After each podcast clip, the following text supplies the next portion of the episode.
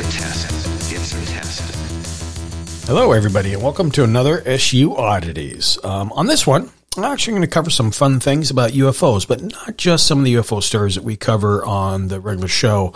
Uh, some of those are, you know, we try to make a whole write up out of them, but there's a bunch that just are little blips in history that have happened, and you know, not a lot of information on them, not a lot of to build an entire episode over, but really uh, a couple that are good to note, you know, to say the least. And some of these are, are pretty ancient for the most part.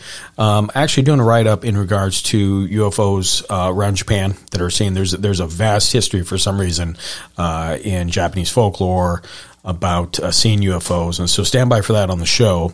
Um, but this one here, we're going to talk about little known UFO sightings that uh, maybe forewent history a bit. So here we go. We're going to start with this one. This is the celestial phenomena over Basile in 1566. Uh, the celestial phenomenon is also in the Basile pamphlet of 1566 that was written by Samuel Coccius, a historian. During the latter centuries, more historians wrote leaflets on the phenomenon, which most described it as a miracle and sky spectacle. Historian Samuel Coccius uh, says that on the 27th of July, 28th of July, and the 7th of August, Many eyewitness reports support the celestial phenomena sightings. Based on eyewitness accounts, the first sighting was an unusual sunrise followed by a total eclipse of the moon while a red sun was rising. The third and final was a cloud of black spheres that appeared in front of the sun. The 1566 celestial phenomena was a chain of mass sightings that occurred in that year above Basile, Switzerland. Uh, there were unusual sunrises and sunsets in the area, and rumors abound that the celestial phenomena, quote, fought each other through the numerous black and red balls in the sky. Most historians and meteorologists discuss this report with the ufologists, interpreting the phenomenon as a fight between unknown flying objects.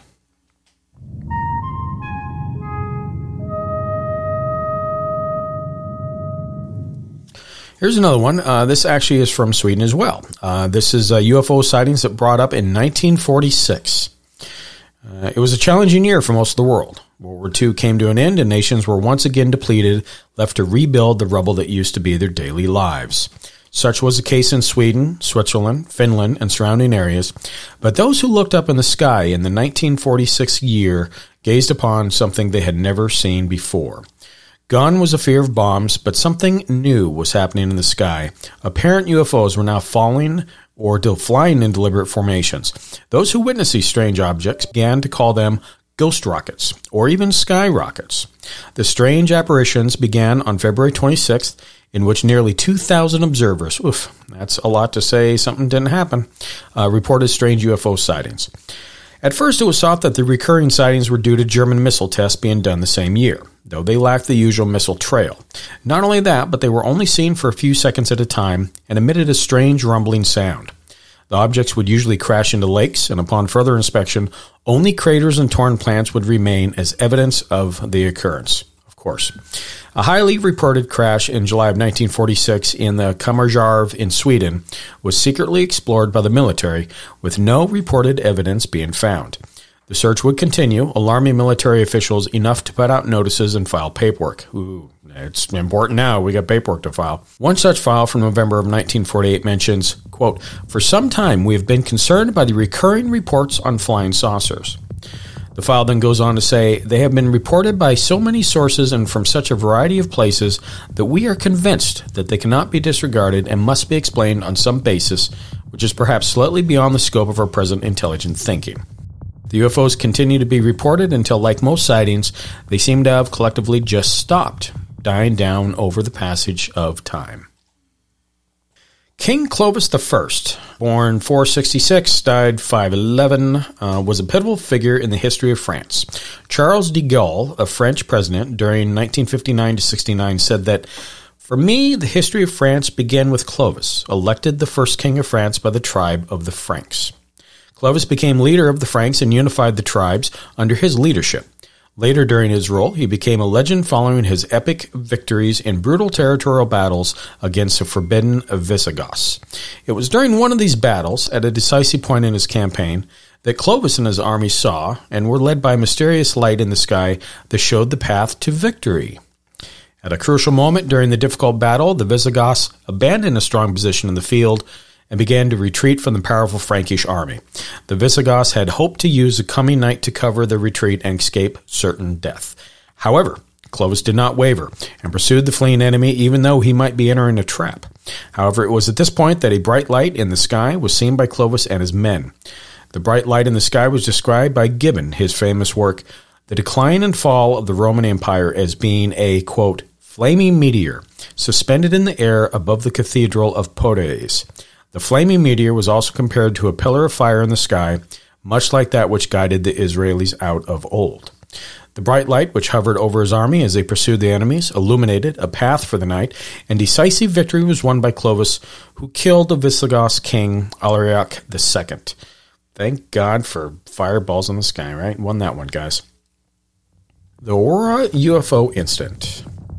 UFO sightings have appeared since the beginning of written history, with the earliest known documentation beginning in ancient Egypt, when sightings of strange shapes in the sky, the color of molten silver, manifested so frequently that scholars documented their mystery.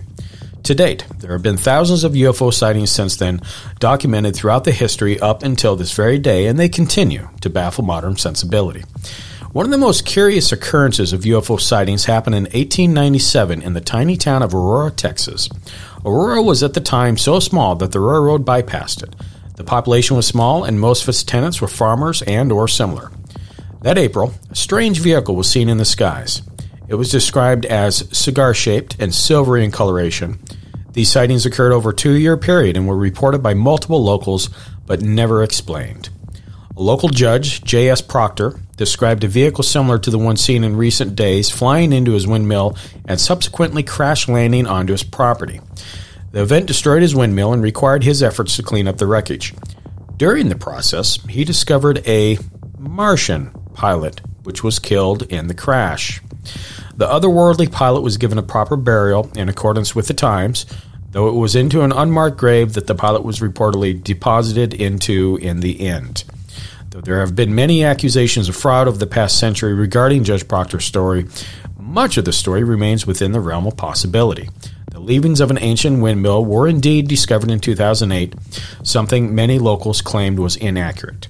A 1986 film uh, called The Aurora Encounter documented the events in detail, which I have not seen. Now I got to check that out.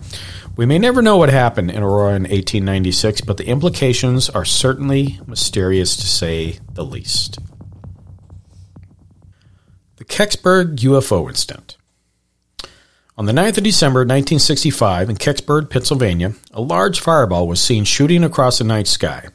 The fireball was seen by people across six surrounding states that included residents of Detroit, Michigan, and Windsor in neighboring Canada. The fireball was seen shooting across the sky, descending into a large arc towards the surface of the Earth. Many astronomers at the time publicly claimed that the fireball was not a UFO, but was instead a very bright type of meteor. They claimed that the fireball was what is known as a meteor bolide, uh, that is an extremely bright meteor that explodes as it heats up entering the Earth's atmosphere, making it shine much more brightly than a usual meteor would. As reports of the sighting came in, the U.S. authorities continued to deny the event was a UFO, which only added to more fuel to the fire of theories surrounding the actual event. Speculation swirled around the event for years until, in 2005, NASA admitted that they had investigated the incident and from fragments, fragments of the object had concluded that the fireball was a crashing Soviet satellite. Mm, likely. However, according to NASA, all records of the incident were lost in the 1990s.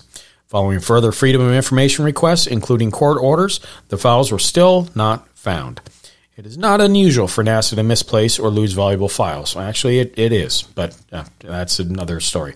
Speculation about the Kecksburg incident continues to this day, but until the missing files are found, there's little remaining evidence to base further research on.